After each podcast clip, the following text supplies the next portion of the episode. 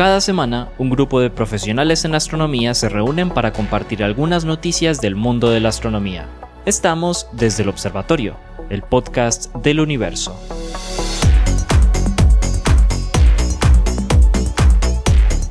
Bienvenidos nuevamente a Desde el Observatorio, este podcast de astronomía que hacemos desde el pregrado de Astronomía de la Universidad de Antioquia en colaboración con la profesora eh, Adriana Araujo, que hoy vamos a tenerla en modo reportería desde algún lugar del universo. Nos acompaña en el día de hoy, como cada semana, algunos de los profesores del pregrado de astronomía, el profesor Germán Chaparro, el profesor Juan Carlos Muñoz, quien les habla el día de hoy, el profesor Pablo Cuarta Restrepo, al profesor Esteban un saludo, al profesor Jorge Iván un saludo, a la profesora Lauren Flor un saludo muy especial. No nos acompañan hoy. Hoy vamos a tener un podcast corto pero sustancioso, repleto de cosmología. Eso vi. No, no, no tenemos nada de cuerpos pequeños ni de astrofísica estelar. Bueno, la mía es un poco vamos a hablar de cosmología, no te creo. Hoy, hoy estamos pensando en grande. Sí, hoy estamos, estamos observando el universo a grandes zetas, don Juan Carlos Muñoz, por eso el cosmólogo se ríe, porque es su tema favorito. Así que, sin más, como tenemos el orden yo, de la. Yo siempre cuento esta anécdota, hombre, cuando yo estudiaba en el pregrado no me gustaba la cosmología, no le paraba mi media bola. ¿En serio? Sí, sí, no, no, no, no, no, le, no le echaba un piropo. Mire, yo le cuento una historia de esas en las que uno no sabe, por ahí Exactamente. para arriba que le cae la cara. Digo, es que, yo es no que estudié no física me pura. Yo, no, no, no, usted no sabe qué le gusta, no sabe qué va a terminar metido. Uno, yo no el, Juan. La lengua es el azote del, dicen por ahí. Sí, pues es que los jóvenes de 17 años no tenemos mucho, pues mu mucha interconexión neuronal eh, suficiente en ese momento. Yo no estudié física porque no quería ser profesor de física. Ah, eso es, es como quien dice. Así es. Bueno, muy bien. Entonces, nos vamos con la entradilla, porque la primera noticia del día es justamente nuevo telescopio espacial, el Next Generation Space Telescope o el JWST. ¡Tarán! Enseguida vamos con la entradilla. Y aquí llegó la noticia JWST de la semana en Desde el Observatorio. Y nos vamos con la noticia de la semana del James Webb. Pues póngame atención, el telescopio espacial acaba de descubrir, y de hecho lo están sometiendo a publicación justo por estos días, una supernova de tipo 1A que está a Z 1.78. Usted sabe lo que es Z 1.78, por aquí tengo abierto el calculador, el calculador de Caltech, el calculador cosmológico de Caltech, que es una herramienta maravillosa. Sí, a mí también me tocó y... usarlo para mi, para mi noticia ahorita. Así, es una nota, ¿cierto? Porque para quienes no lo conocen, ustedes googleenlo, pongan Cosmological Calculator Caltech y aparece el, el, el, calculador cosmológico de Caltech. Les voy a decir qué, qué valor del parámetro de Hubble está usando por estos días el calculador. 69.6, Juan. 69.6, o sea, eso es, de, eso es de los que saben, eso, eso es una afirmación de los que saben. el H0 que está utilizando el calculador de Caltech, es 69.6, y ustedes ponen un Z de 1.78, eso equivale nada más y nada menos que a 10 mil millones de años luz de distancia. Pero ojo, uno diría, el telescopio espacial así tenga una potencia tan grande, ¿será capaz de ver una supernova individual a 10 mil millones de años luz? No, nuevamente estamos usando un telescopio natural que es un lente gravitacional. Resulta que observando un cúmulo de galaxias que está mucho más cerca, de hecho está a z igual a punto 35, les voy a decir a qué equivale z igual a punto 35, conocémonos el calculador de Caltech, 0.35 de z. Envidia, yo estoy tomando tinto. es que Germán tiene aquí una bebida alcohólica en su mano. Punto 35z equivale a 3.900 millones de años luz. Entonces, ojo pues, el telescopio espacial, James Webb, está observando este cúmulo que eh, se conoce como PLSK G165 o redondeando G165, que hace parte de un proyecto observacional muy interesante que lidera la Universidad de Arizona, que se llama el Pearl. Pearls. Vos sí conoces el Pearls One, me imagino, que es Ah, me Prime. Extragalactic Areas for Reionization and Lensing Science. Pearls. Sí, sí. Pues estamos observando el cúmulo, otra vez con toda esta placa larga, G165, que está a unos 4 mil millones de años de nosotros, y obviamente este cúmulo produce lenzamiento gravitacional y en la imagen aparecen un par de arcos geniales. Resulta que en el segundo arco, que es una en el segundo arco, el segundo arco es una galaxia que está a 10 mil millones de años luz de distancia detrás del cúmulo G165 y en esa galaxia que han llamado el Arco 2 apareció una supernova de tipo 1A. Esa es pues la nueva observación del James Webb de esta semana. Acaban de someterlo a publicación. No sé, en el- simplemente está el modelo de Aztec, pero no sé en dónde lo sometieron. Está en el archive. Me imagino que esto debe ser un Astrophysical Journal Letters. Pero hay un gentío aquí liderados por Brenda Frey, que es la astrónoma principal del Observatorio Stewart en Arizona y el Departamento de Astronomía de la Universidad de Arizona. Y pues lo maravilloso es que otra vez estamos, digamos, calibrando esta eh, candela estándar que son las supernovas de tipo NOA. Recordémosle a nuestros oyentes que las supernovas de tipo NOA se dan en sistemas binarios. Cuando hay una enana blanca que está, digamos, muy cercana a una estrella gigante, pues puede empezar a acretar materia de la estrella gigante y se alcanza un cierto límite, digamos, una masa crítica, esa materia puede eh, fusionarse, explotar y destruir la nana blanca. Y esta explosión, que es una de las supernovas más potentes del universo, posiblemente es la más potente, Juan, ¿o no? Sí. Una 1A es mayor que las de tipo 2, que son por colapso.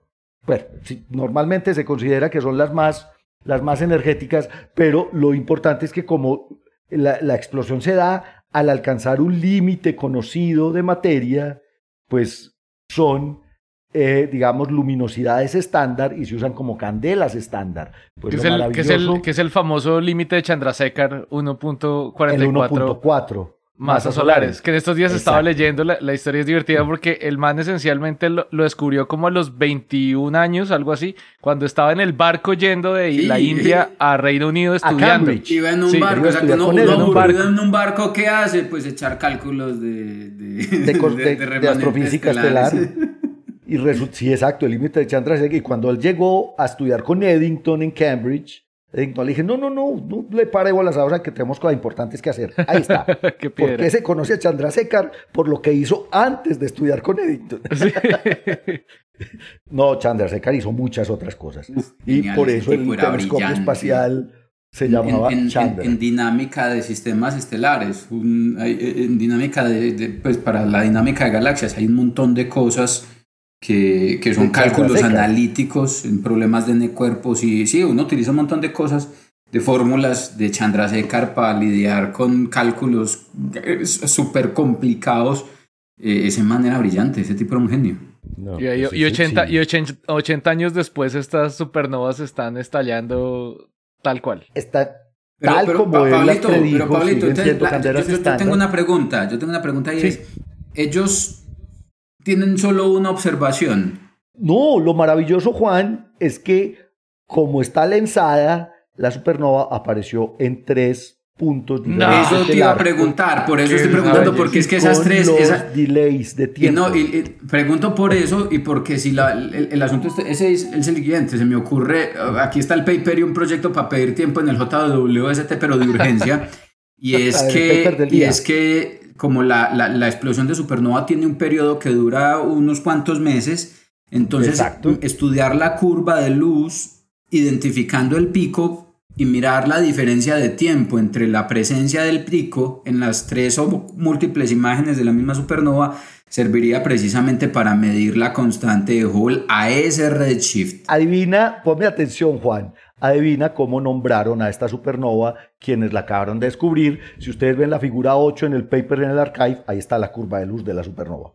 Está en la curva de luz observada en diferentes filtros del telescopio espacial, pero además ellos usaron el, telescopio binocular en Arizona, ¿se acuerdan? Que son dos grandotes. Hmm. Exacto, para tomar fotometría de la supernova. Y lo maravilloso es que lo vieron en tres puntos y está el delay de tiempo entre las ah, observaciones, por lo que están calibrando como una maravilla la candela estándar y además para medir el valor de H0, como es que estos son buenísimas, como la supernova nos va a permitir recalcular H0, la llamaron SN Hope como H0PE. Hope por esperanza, teniendo la esperanza de, ganar la con esta supernova podamos finalmente resolver la tensión de la del, parámetro de Hubble. Pero, es que de verdad hay que resaltar una cosa, déjame, Pablo, es que, de, efecto, en efecto esa medida, esa supernova tan remota, en efecto, deja ver dos cosas. Vea, la primera, como te digo, eh, eh, y como lo acabas de decir, medir el valor de la constante de Hubble a ese reche, porque es que está en la quinta porra. Y segundo, y segundo mirar si la curva de luz de las supernovas a esa distancia, en ese universo tan temprano, en efecto sí se parece a la de las supernovas que utilizamos acá. Porque es que una de las preguntas es esa, y es, y es cómo, es cómo explota una supernova a lo largo, pues en el universo, en diferentes etapas de tiempo. Y siendo estas las primeras supernovas que se observan en el universo tan, tan, tan temprano, seguramente va a dar, va, va a servir para ver precisamente, entre comillas, esa universalidad de la curva de luz de las, de las, de las supernovas es, una, candela, es, una, candela, estándar. ¿Qué tan estándar son las candelas de, en verdad? Estamos, es como, es como si nosotros estuviéramos comparando bombillos de 150 vatios de LEDs actuales con los que hizo eh, Edison y ver si sí producen la misma potencia. Es eso. Es como, oiga, estamos viendo las primeras supernovas de tipo 1A. ¿Será que el límite de Chandrasekhar y será que la luminosidad eh, y que la curva de luz son iguales? Pues exactamente eso. Pero además, piensen en el en las suertes, que esto es una lotería. Se, tienen, que, se tienen que dar muchísimas, muchísimas condiciones para que pase eso. Bueno, el alineamiento, ¿no? Para el lensing, pero también para que sea una supernova uno va a, como es un sistema binario, una de las estrellas tiene ya que haber muerto, la otra le tiene que estar entregando masa, o sea, tiene que ah. pasar un montón de cosas para que esto se dé, es una cosa tremenda. y no solo eso, vamos a decirlo, en el universo todo eso pasa muy, muy seguido, pero no siempre tenemos un telescopio como el JWST observando. No siempre estamos de apuntando. De todas las cosas difíciles, lo más improbable es poder tener el telescopio operando. Pero bueno, e, este dato sí no me lo sé, pero se, e, es, es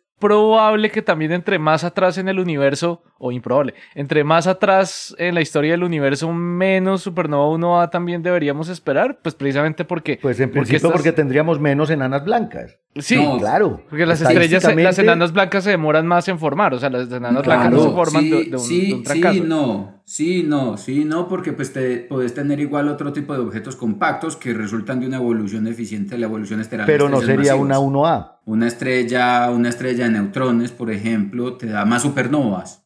Sí, pero no, pero, pero Juan, es que la, estadística en la que está presentando Germán, y es fundamental, es que se requiere que sea una enana blanca para poder para poder tener la candela estándar. Sí, no, no. Entonces, eh, uno, uno no esperaría una estrella, uno, una supernova uno hasta después de que se forme la primera enana blanca y eso requiere tiempo. Pero pares binarios de contacto con objetos compactos como estrellas de neutrones sí, pueden ocurrir en el universo temprano ah. y sí se pueden tener otros tipos de eventos de supernova en, ese tipo de, en ese tipo de pues póngale atención porque tienen que estar muy pendientes del paper en donde va a salir el nuevo valor de H0 calculado con esta supernova 1A detectada por James Webb en estos días. Acuérdese, se llama HOPE, la supernova Esperanza ahí está. Con, eh, tenemos esperanza de que esto por fin resuelva la apuesta. Don Juan Carlos, su noticia, cuéntenos pues.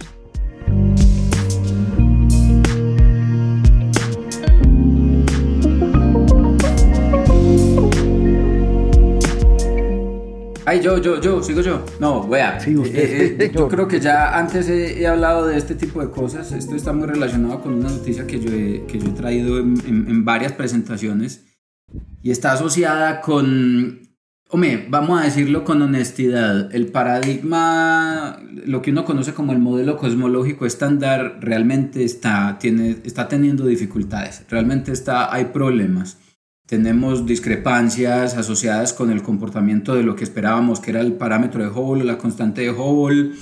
Hay discrepancias con la, mm, ya lo hemos mencionado acá, con un parámetro que se llama sigma 8, que está asociado con la amplitud de las estructuras. Las observaciones de Planck, de hecho, las observaciones de Planck en general y de manera robusta no favorecen que la geometría espacial del espacio-tiempo del universo sea completamente plana, es decir, el parámetro de curvatura que se puede inferir en algunos de, las, de los análisis de Planck. No, no, no confirman 100% que la planitud eh, eh, eh, espacio-temporal. Entonces eso, eso, eso realmente pone problemas, introduce problemas. Entonces yo vengo a hablar precisamente hoy de, de otro problema. otro problema cosmológico. De otro problema que se encontraron un par de, un grupo de, de astrónomos en la Universidad de Michigan estudiando lo que uno conoce como la tasa de, de, de, crecimiento de las estructuras o la rata de crecimiento. Entonces, ¿cómo es el asunto? Pensa, en, el universo, entonces, ignoremos los variones. Recordemos que usted, usted quiere hacer una receta de un universo. Yo siempre pongo la misma analogía. Usted quiere hacer un kilo de universo. Compra, compra eh, más o menos 750 eh, eh, gramos de energía oscura. Vamos a ser honestos. Compra, bueno, 200 gramos de, de, materia, oscura, Y, y, 5 gramos de, de, 50 gramos de, 50 gramos de, variones. Es decir, una pizquita realmente. Si quiere puede hacer un universo sin variones y en efecto así lo hacemos. Cuando uno hace simulaciones de formación de estructuras, básicamente solamente pone la huella de los variones como uno le pone una huella de sal a, a, a una, a una sopa. Entonces, eh, la idea es que como el universo entonces está dominado por ese sector oscuro, energía oscura y materia oscura, la energía oscura, recordemos, domina la dinámica del universo a gran escala, cómo se comporta, cuál es la dinámica del escenario, mientras que la materia oscura se encarga de controlar el proceso de formación de las estructuras. La gravedad actúa sobre la materia oscura las sobredensidades en el universo temprano no entendemos bien con honestidad de dónde salen fluctuaciones que desestabilizan la distribución de masa de materia oscura en el universo temprano. Cuando hablo del universo temprano me refiero antes de que se liberara la radiación cósmica de fondo, por ejemplo. Pero entonces aparecen algunas anisotropías, grumitos en la distribución de masa que se encargan de producir inestabilidades gravitacionales y con el tiempo esas inestabilidades gravitacionales empiezan a, a agregar masa sobre sí mismas, ¿cierto?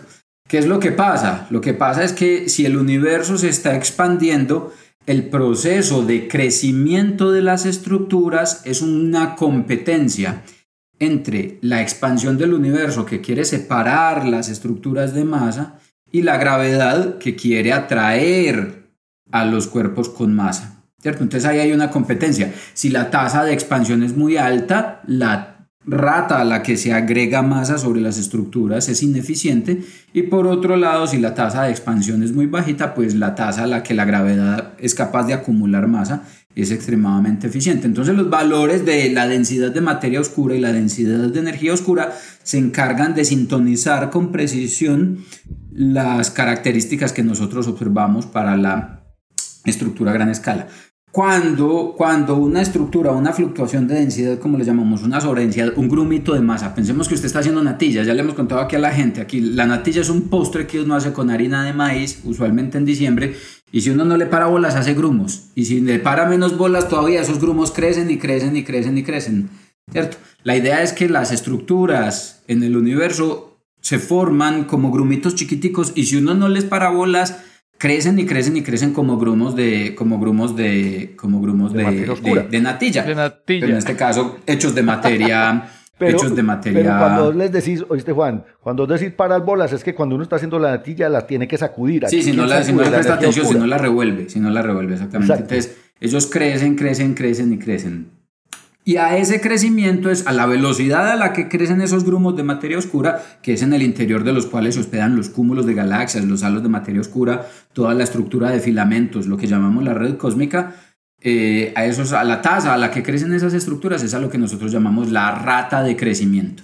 Pues bien, resulta que cuando usted escribe las ecuaciones para describir el universo teóricamente con, el, con las ecuaciones de la relatividad general y toda la cosa, uno puede predecir un valor muy preciso para la tasa de crecimiento a través de un parámetro eh, que, que, da un valor que es de más o menos 0.55, casi que un medio.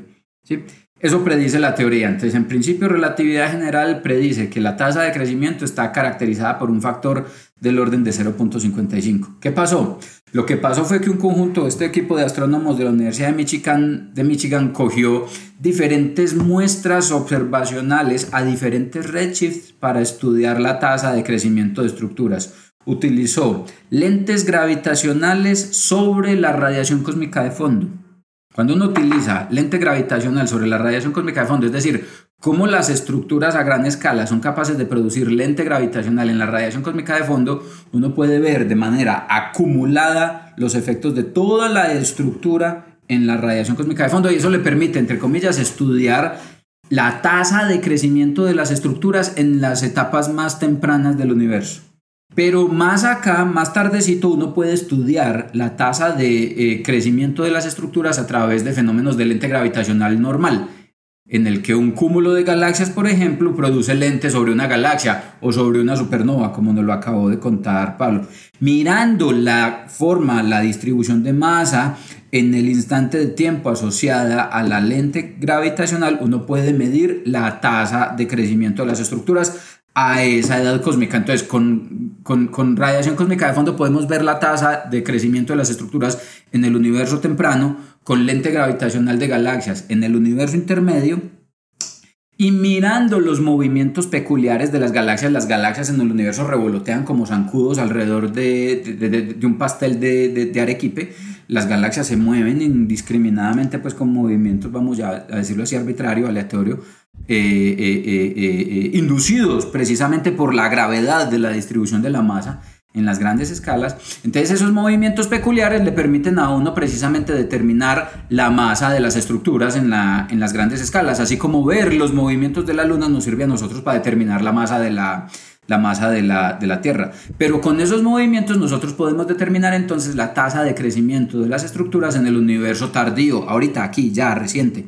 Entonces, con esos tres experimentos distintos, estos investigadores pudieron identificar o pudieron medir la tasa de crecimiento de las estructuras en el universo temprano, en el universo intermedio y en el universo tardío.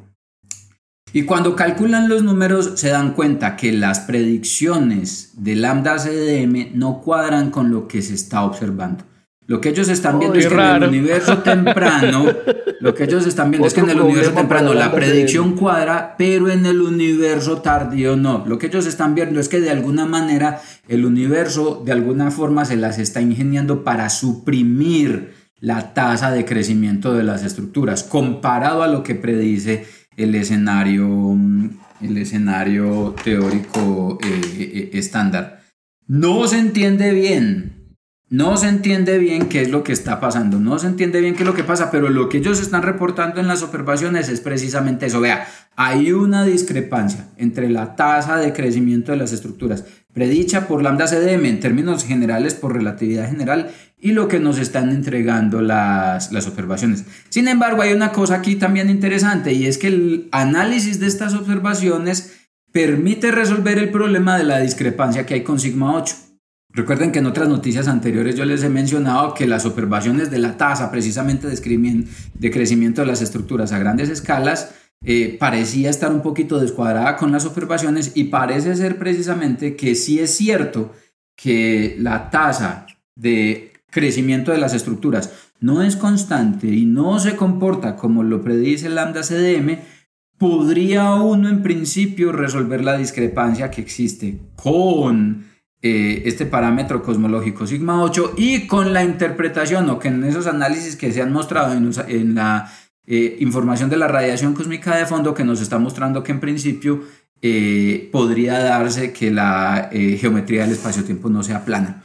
¿Qué es lo que pasa? Hay que esperar. En principio las observaciones están mostrando, ojo, ojo, ojo, que parece que el universo no tiene la eficiencia que debería tener según la teoría para formar estructuras. Lo cierto sí es eso. ¿Qué significa eso? No tenemos ni idea. Significa muy probablemente que el modelo está incompleto. La verdad, mi honesta opinión es, algo nos falta. Ya vemos que está pasando algo con la constante de Hubble, ya vemos que está pasando algo con la tasa de expansión del, eh, con la tasa de crecimiento de las estructuras eso realmente implica que realmente algo falta en los ingredientes con los que estamos construyendo el modelo de la cosmología. Y así como hace 30 años eh, el, campo estaba muy caliente porque precisamente había mucha incertidumbre sobre cuál era la estructura y la dinámica del universo, yo creo que estamos volviendo de manera cíclica al mismo problema. Y la pregunta va a ser precisamente qué es lo que está pasando, qué es lo que nos está faltando poner como ingrediente. ¿Será que no entendemos algo en los ingredientes que tenemos que poner en forma, por ejemplo, de la naturaleza de la materia oscura, de la energía oscura? ¿Serán las ecuaciones? ¿Serán las leyes de la física? ¿Será que definitivamente la relatividad general no nos sirve para explicar el universo a gran escala? Ay Dios. Véanos en el próximo capítulo. Estas no, son mis noticias, fueron noticias que pensé mencionar eh, eh, hoy, pero al final no. Pero tiene mucho que ver con esto que está diciendo Juanca. Eh, bueno, uno, salieron unos artículos de binarias de largo periodo con Gaia. Dos artículos más salieron esta semana también en contra de las predicciones newtonianas. Esta semana también Pavel Krupa sacó un artículo de 55 páginas, un review de 55 páginas eh, y una de las, una de las imágenes, una de las figuras, una de las gráficas es, eh, un, digamos, muy por encima un análisis estadístico de qué tanto confiamos en el modelo estándar Lambda CDM. Tal cual. Eh, desde que se inventó hasta hoy, ¿no? Y entonces es como desde, los, desde 1980 hasta el 2020. Y la confianza en el modelo hasta el 2010 es casi que 100%. Y ahí para allá se va, pero para el carajo. a caer. Entonces él dice, a 2023 nuestra confianza estadística está por el orden de los 10 a la menos 120. por, por todas estas vainas, cada día sale una nueva no. María. Sí, no, no, y, pues realmente, eh, y pasa precisamente después de, de, 2010, porque en 2010 es cuando se empieza a hacer cosmología de precisión. El plan era precisamente, después de 2008, poder empezar a hacer, desde el punto de vista de las observaciones, alcanzar cosmología de precisión al 1%. Y eso es lo que se ha estado empezando a alcanzar. Y cuando usted tiene datos de precisión, la precisión de su modelo teórico tiene que estar a la altura. Es una belleza, claro, porque en esa, en esa época eso era lo que todo el mundo quería. Todo el mundo, ah, la cosmología de alta precisión, la cosmología de alta precisión. Y ya llegó y nos jodió todo. y nos, da, nos va a hacer escribir los libros otra vez. Llega el telescopio espacial con sus nuevas. Y ahora James Webb otra vez nos pone a pensar en qué es lo que estamos ¿Qué es lo que estamos, lo que vos decís, Juan, qué es lo que estamos olvidando? No es que lo estemos haciendo mal. Es más, es más, no es que el modelo sea incorrecto, está incompleto. Hay algo, hay algo, digamos, en el, en el fine tuning eh, que hay que terminar de afinar. Pero maravilloso, porque ahí tiene Juan Carlos trabajo los próximos 30 años, hermano. Ay, no, no, a mí eso me tiene muy feliz porque va a tener en qué entretenerme. no, pues esa es la idea.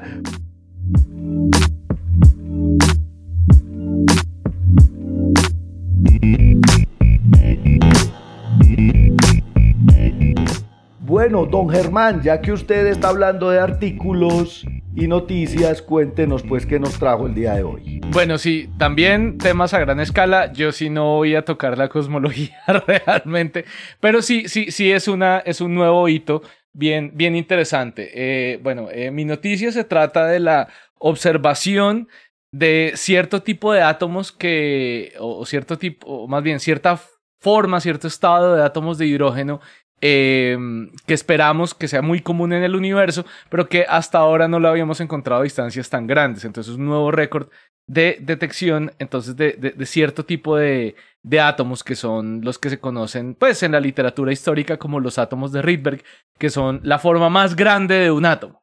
Eh, cuando digo la forma más grande de un átomo, quiero decir que cuando miramos un átomo de hidrógeno, eh, pues esencialmente está compuesto de protón, electrón, y el electrón entonces, dependiendo de eh, su estado energético, está en promedio más lejos, o lo esperamos promedio más lejos o más cerca a su núcleo.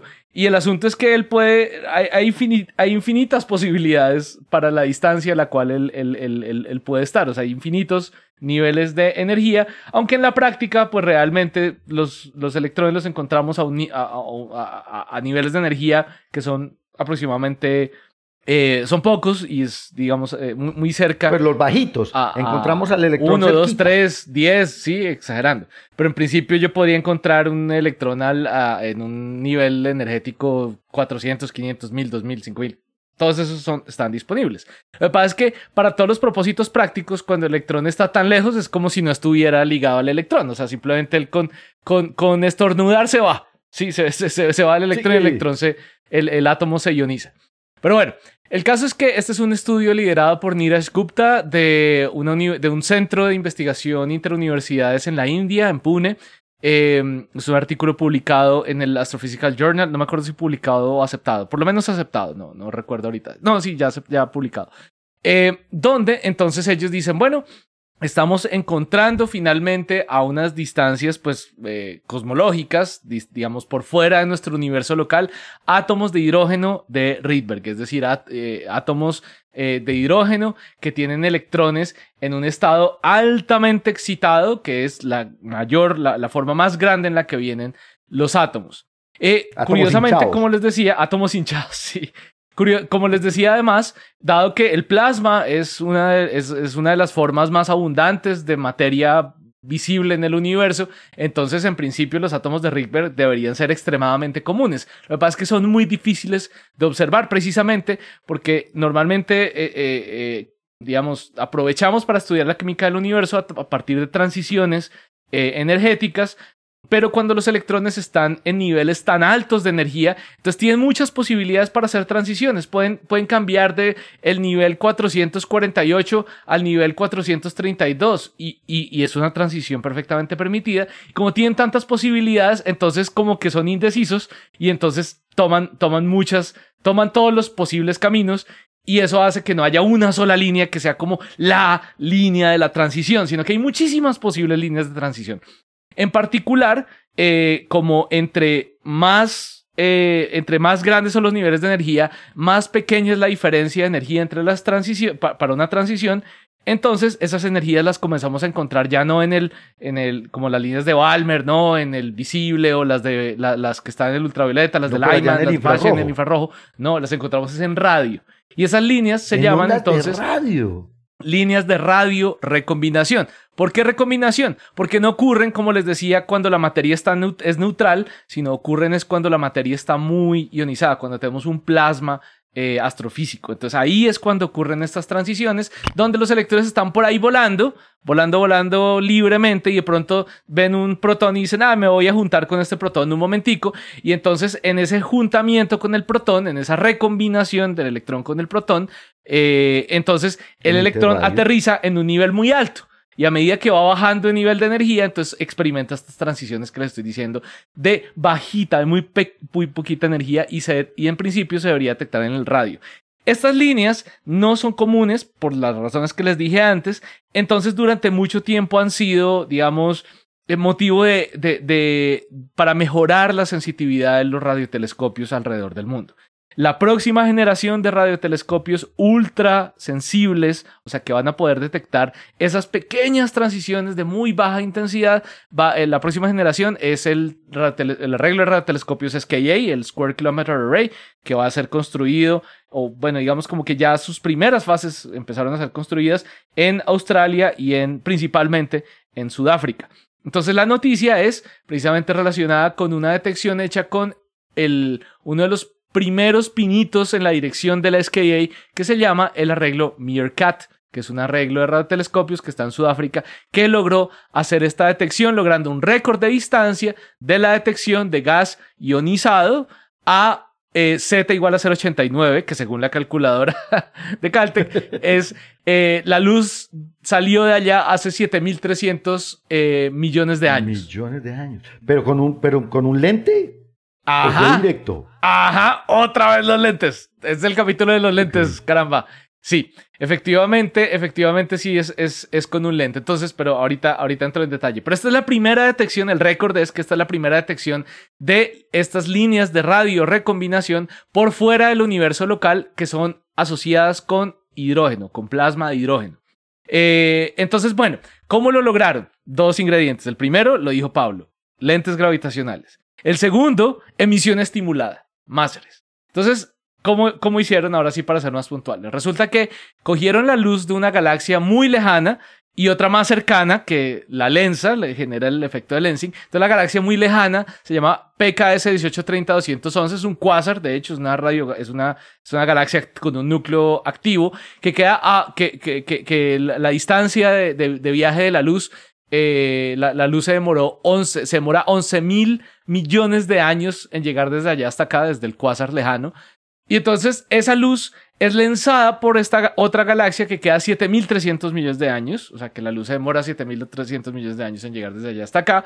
Eh, y entonces esa luz tiene dos efectos. Por un lado, eh, o más bien, sí, sufre dos procesos, por así decirlo. Uno es que es amplificada y concentrada por el efecto del lente gravitacional, pero por otro lado, esa, esa luz, al pasar a través de este plasma, es capaz de estimular estas transiciones, generando pues este proceso que se llama eh, emisión estimulada, que es el que genera pues el causante, por ejemplo, del fenómeno de eh, láser, solo que aquí se llama máser porque ocurre en microondas, ¿no?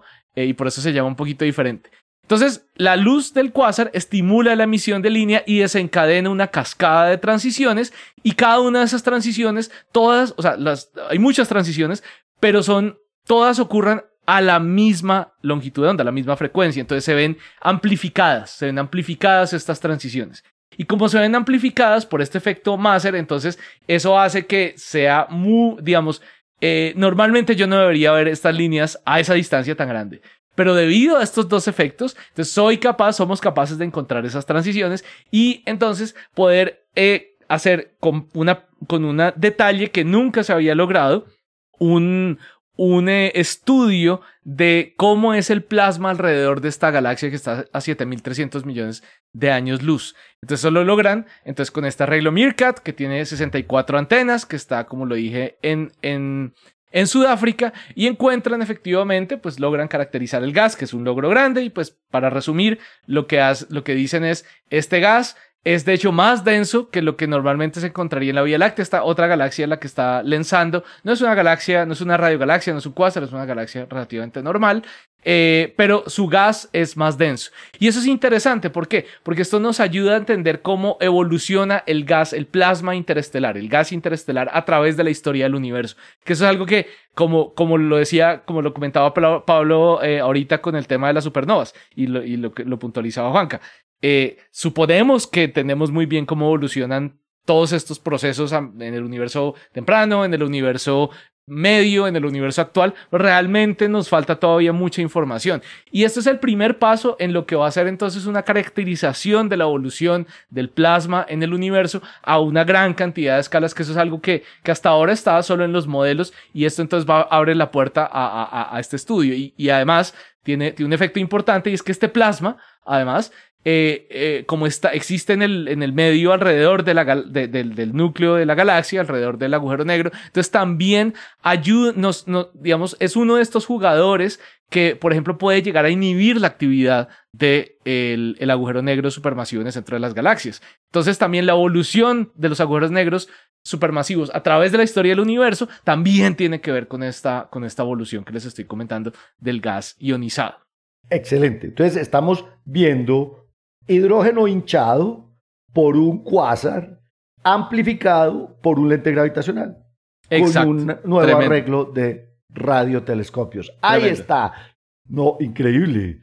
pero yo no sabía, que, bueno, sí, sí tenía idea de estas transiciones súper raras, pero que se, pues, se que no se habían detectado en, en, en, radio. Claro, eh, son, muy difíciles de, detectar. Se han detectado aquí en, la, en nuestra galaxia, se han detectado en, en otras galaxias también desde hace tiempos, pero son muy difíciles de detectar. O sea, durante muchos años se, se, se, han buscado en el límite, justo en el límite de detección de los radiotelescopios, es decir, que toca operarlos durante, toca eh, eh, integrar la señal durante demasiado tiempo, entonces por eso los comités, ¿no? De, de los tags, los comités de, de, alocación de tiempo dicen, mm, yo no sé si gastarle tiempo a, esto porque... porque... es que compite con el ruido, es que es muy difícil verlo. Además, pero además porque son absurdamente poco probables. Entonces, claro, como estas transiciones son poco probables, mm, hay muy poco gas con, en, estos niveles de energía. Por eso es que es difícil. Pero miren, ahí está otra vez los lentes gravitacionales ayudándonos. y no nos pusimos de acuerdo, qué divertido, pero estamos utilizando, estamos cocinando todos con los mismos ingredientes. Sí. Todos hoy trajimos lentes gravitacionales. Ah, yo no sé. De hecho, démosle paso al reportaje de campo de la profesora Adriana Araujo a ver ella qué nos trajo. Adri, adelante.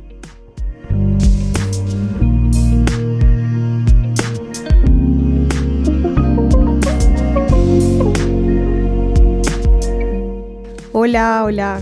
Bueno, chévere estar de nuevo aquí en un episodio nuevo con todos ustedes. Y bueno, nada, la noticia del día de hoy es mm, pues también obviamente un artículo. De hecho son dos artículos, uno publicado en la... O sea, la noticia está basada en dos artículos. Generalmente está basada en uno, pero pues o bueno, no necesariamente, la verdad que hemos tenido noticias, recuerdo una noticia de Germán que no era uno, sino seis artículos. Entonces, bueno, eso ya depende del, del resultado, o, eh, sobre todo, esos son resultados observacionales que, que, dan para muchos, ¿sí? Entonces no es un artículo, sino que en un, en un artículo, sino son varios, y entonces em, en uno muestran tal vez la técnica, en el otro las simulaciones, en otro eh, alguna comparación con otro modelo u, otras simulaciones, etc. Bueno, eh, estos son dos artículos, como les estoy comentando, como les comenté ahorita. Eh, uno es en la International eh, Journal of, Astro, eh, y la otra es un nada menos y nada más que un Monthly Astronomical Sala EMBRAS. Así que dos tremendos artículos, ¿ok? Eh, International Journal of Modern Physics, específicamente, perdón si me equivoqué en el primero, sí.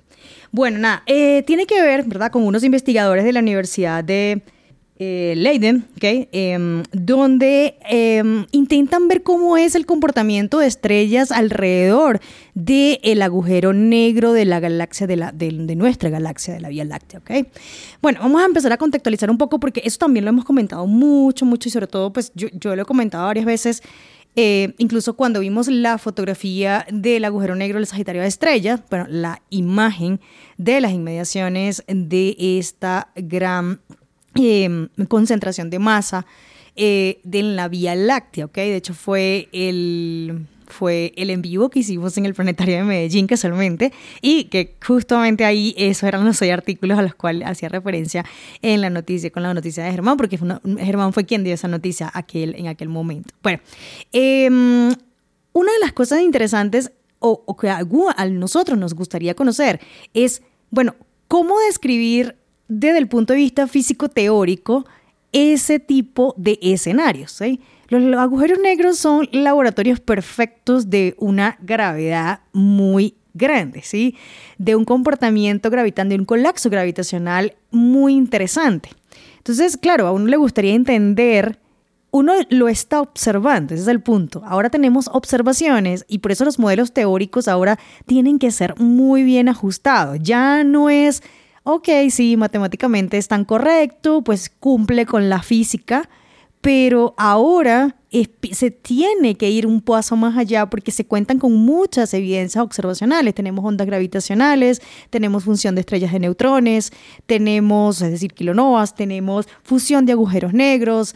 En fin, en fin, tenemos varias observaciones de este tipo donde están involucrados este tipo de escenarios. Entonces, el punto es el siguiente ahorita nosotros tenemos las imágenes de las inmediaciones de estas regiones, bien sea de la M87 o del Sagitario, de la, de la Vía Láctea en este caso, ¿sí? Em, el punto es que si nosotros hacemos como una reversa del modelo, es decir, de una reversa de la observación, nosotros no sabemos cómo describirlo desde el punto de física teórico, es decir, desde el punto de vista matemático. Eso se traduce en decir que no conocemos la métrica espacio-temporal que eh, nos ayudaría a entender o a describir completamente el espacio-tiempo de estos objetos, es decir, la métrica, lo que uno llama la métrica, que es el espacio-tiempo. Bueno, eh, una vez uno teniendo la métrica, ¿verdad? Entonces uno puede, lo primero que uno hace es, bueno, vamos a ver cómo es el comportamiento de la geodésica, es decir, de la trayectoria de la luz. Bueno, de diferentes tipos de partículas. Uno puede poner partículas masivas, partículas no masivas. Entonces, vamos al caso de las observaciones. Entonces, el, punto es que toda esta, esta luz que uno ve alrededor de, esta, de esas fotografías tan bonitas que parecían unas donas o unos croissants, vieron después, cuando vimos la polarización de la luz, eh, es el comportamiento de los fotones. Que emiten las estrellas en torno a este, a esta... Mm, es decir, la luz de las estrellas, ¿ok? Eh, em, en torno a eso, cómo es el comportamiento alrededor de este gran objeto, ¿sí? Bueno, estos investigadores lo que hicieron fue em, pues, simular cómo es el comportamiento de 27 estrellas. Entonces decían, bueno, hoy en día hay mucha simulación. Pues claro, es que no tenemos de otra manera hasta que logremos entender muy bien o reproducir justamente el comportamiento desde, dado la métrica, estudiamos la geodésica y ahí empezaríamos a hacer un matching con lo que sería la teoría y la observación. Ojalá lo tuviésemos. El punto es que no lo tenemos. Entonces nos tenemos que es conformar con lo poco que sabemos eh, que es bastante, ¿okay? pero frente a la observación ya se nos está quedando corta la parte teórica con lo que estamos observando y estos la, la, traducción de estos datos a imágenes, porque eso es lo que se hace. O sea, uno no llega y toma una foto, uno lo que hace es tomar datos y la traducción entonces lo convierte en esas imágenes que hemos estado viendo, bien sea el del Sagitario de Estrella o del M87. Bueno, volvemos a la noticia. Entonces, ¿qué pasa? Estos investigadores simularon el comportamiento de 27 estrellas alrededor del agujero negro de la, de la, de la Vía Láctea. ¿okay? Entonces dijeron, bueno, ¿para qué lo vamos a simular? Bueno, porque queremos ver cuál es el comportamiento de ellas en un rango de tiempo. ¿okay? El tiempo que ellos lo, lo simularon fue de 10.000 años. El punto es que no se puede predecir más allá de 462 años. Entonces, el comportamiento de las estrellas, entre, ellos lo hicieron a 10.000 años, un tiempo bastante grande, ¿sí? Hasta 462, ¿verdad? Ellos vieron que ellos no podían, tenían una, una incertidumbre hasta los 462 años. Pues resulta que vieron que muchas de las estrellas dentro, en el centro, las más cercanas al centro de la galaxia, eran, tenían un comportamiento que no tendían a, no tendían a salirse. Es decir, se mantenían girando y girando y girando en torno al objeto. ¿ok? Las que se comienzan a, salir, digamos, fuera de las inmediaciones, un poquito más alejadas del centro, comienzan a ser dicho de alguna manera, disparadas, ¿ok? O eyectadas justamente del centro. Eso tiene una cierta lógica, ¿ok? Pues la interacción gravitacional deja de ser, digamos, fuerte en ese sentido y entonces comienzan a despegarse, entre comillas, del centro galáctico, digamos, ¿sí? O, del, centro donde está la mayor concentración de, en este caso, de, actividad proveniente justamente del agujero negro, ¿ok? Entonces, el punto es el siguiente. Eh, continuando con la, narración de la, historia, eh, el que bueno, ¿hasta qué punto son estables estas órbitas? ¿Hasta, hasta qué punto son estables las trayectorias de la estrella en torno a esto? ¿sí? Entonces, sí, lograron ver que algunas son bastante estables, se mantienen en el centro, pero otras no.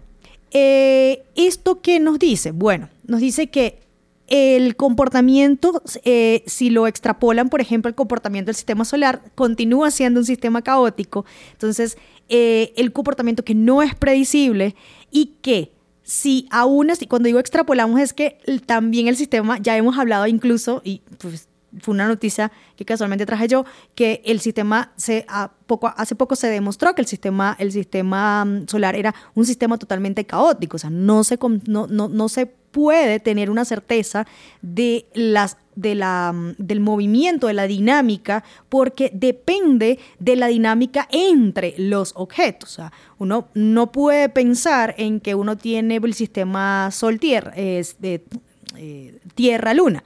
Hay que también entonces poner los otros planetas y eso perturba de alguna manera, o perturba totalmente, de hecho, no de alguna manera totalmente, lo que sería el sistema como tal. Pues lo mismo ocurre aquí si entonces ahora empezamos a considerar la interacción ahora directa con el agujero negro. Entonces, no solamente tiene la interacción entre las estrellas, que giran en torno a este objeto, sino ahora si consideras la interacción con el agujero negro, pues ahora mucha más caótico. ¿okay? Em, pues ellos van a continuar haciendo las simulaciones, ver hasta qué punto haciéndole un zoom, van a intentar hacerle un zoom mucho más al centro del comportamiento de estas estrellas y ver cómo es este comportamiento a lo largo de los años, es decir, van a seguir replicando estas simulaciones. ¿okay? Em, antes de la investigación no se tenía, no se sabía que estas simulaciones iban a dar origen justamente a un sistema caótico. Creían que el comportamiento ahí eh, era bastante estable, ¿okay?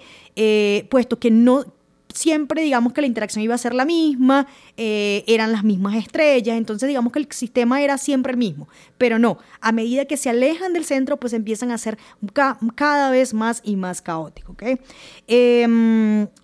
Pues lo van a, extrapolar a muchas más estrellas y ver si esto se continúa manteniendo o si por el contrario empiezan a dispararse fuera de la o salir fuera de, la, de, las inmediaciones del agujero negro y empezar a formar otros sistemas aislados de este sistema principal.